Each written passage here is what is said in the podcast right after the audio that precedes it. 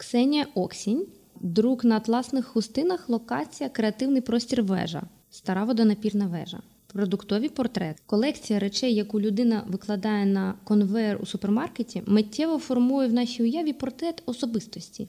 Дві хлібини, пляшка горілки та дитяча молочна суміш. Ми нічого не знаємо про цю людину, але наш мозок несвідомо робить висновки, цілком побудовані на нашій уяві та досвіді. Алгоритм, алкоголізм, загроза життя дитини або ми просто упереджені. Сценарії за сценарієм розгортаються у наших головах. Ксенія намагається донести думку про те, що одне лише мистецтво не може перетворити людей на кращих громадян.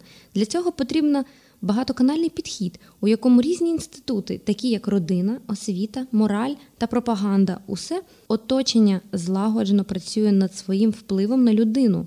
Мистецтво також є частиною цієї системи і може слугувати моральній меті чи освітній, будувати свідомість та підіймати неприємні питання. Мистецтво працює, але потрібно знати, як само.